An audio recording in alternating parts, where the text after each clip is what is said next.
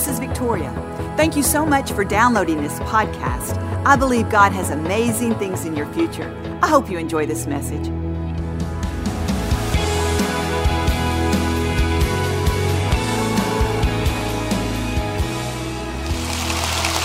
Psalm 133, 1 and 3. It is good and it is pleasant when God's people live together in unity. How many of you want to live in a good and pleasant place? I do. It is good and pleasant when God's people live in unity. That's what I want to talk about just for a second today is unity. Getting ourselves in a place of unity. Because that scripture goes on to say that there is an anointing that flows when we're in unity, a power that flows in our life. It goes down uh, through us and through everything that we touch when we're in unity. At the end of that verse, at the end of that chapter, says this For where there is unity, there is a commanded blessing. Do you see the promise? There's a promise when you have unity in your life. There is a commanded blessing where you have unity. There's an anointing. And I really feel like today that in a world where we feel like we're anything but united, that we need to realize we can be in unity. And the best efforts to put our unity is in our families. Listen, when you start with your family, that blessing not only flows down through you, through your children, through your family, but it flows and follows you everywhere you go. That commanded blessing will follow you to your workplace. That commanded blessing will follow you into any difficult situation. Because God says where there is unity, there is a commanded blessing. And when God commands a blessing, there's nothing that can stop it. It may look impossible, it may be difficult, but you've got to remind yourself when I am in unity and at peace, then I walk in the commanded blessing. You know, the enemy wants to separate us. The enemy of our soul wants to bring division in our life. He doesn't want to bring us together, He wants to bring us apart. He wants to put a wedge of strife, a wedge of discontentment, so that wedge can grow bigger and bigger until we have no unity. But God is saying when you're united, you're strong. You ever heard that saying, united, you're strong, divided, you fall? And there's so much truth in that saying that when we are united, we are strong. God has commanded a blessing where there's unity. Joel and I have been married 29 years. Amen. We've been together 29 years. We've raised two children together. Now they're in college. We've built two houses together. We've built a business together over this past 29 years. And now we're leading one of the greatest churches in the nation together together. And when I look back, I can see that it's not because we're so smart, it's not because we're so privileged, it's because we've stayed in unity. Now, does that mean we agree on everything? I personally don't think it's possible in our human nature to agree with everyone all the time. So I'm not saying that's where the unity came. Where the unity comes is through a bond of peace. Listen to what it says in Ephesians 4. It says, Make every effort to keep the unity of the Spirit through the bond of peace.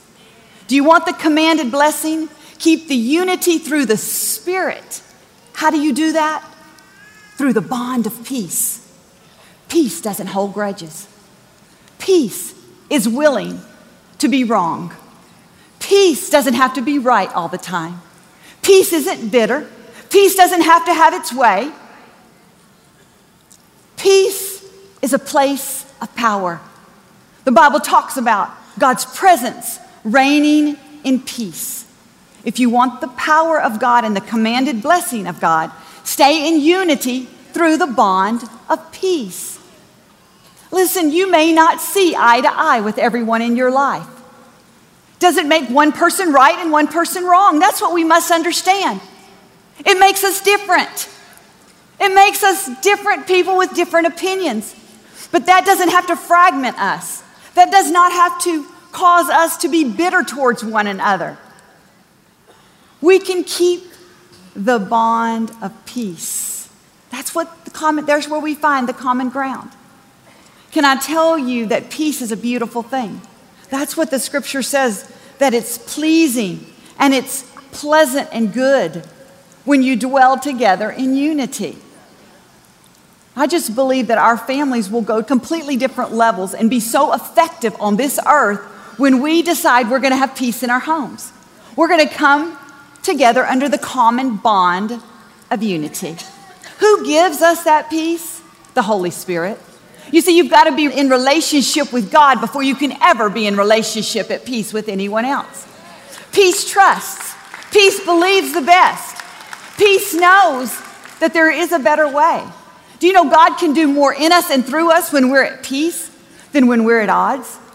See, too often we fight against each other when we should be fighting for each other.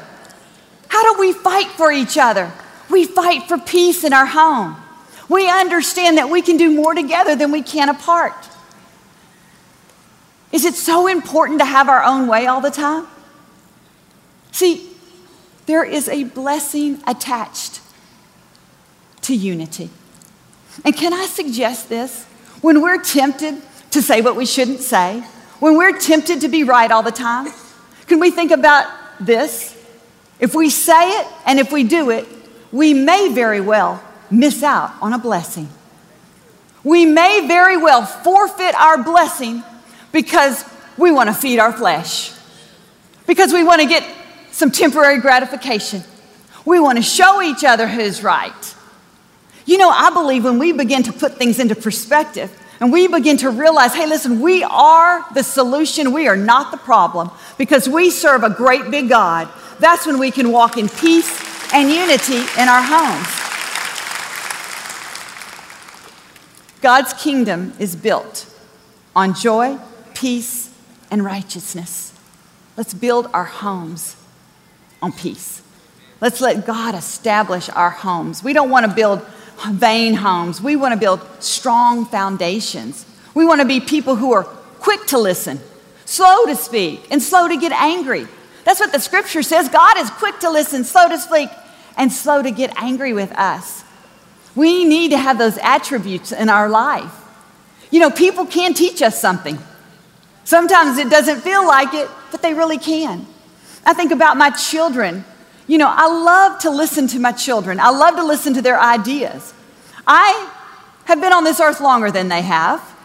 I don't always agree with every idea that they have. But you know what's important to me?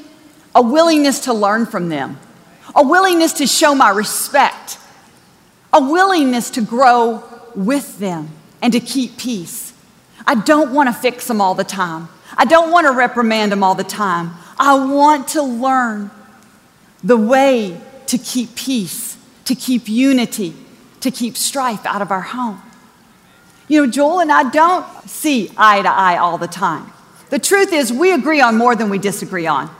But it's those small foxes, you know, those small things that can make big things if you're not careful and ruin everything. It's the small foxes who spoil the vine. So we don't always see eye to eye. And when we don't, I listen to his perspective. He's a very smart man. I want to hear what he has to say, I want to know what he's thinking. And if I still can't get to that place in my own mind, guess what I do? I keep my mouth shut. I zip it up for peace. We need to learn to zip it up for the sake of peace.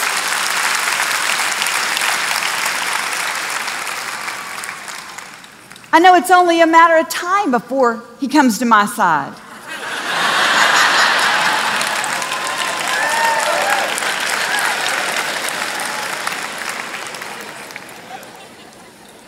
There's a bond in the spirit of peace. Listen, we can stay bonded in the spirit by keeping peace.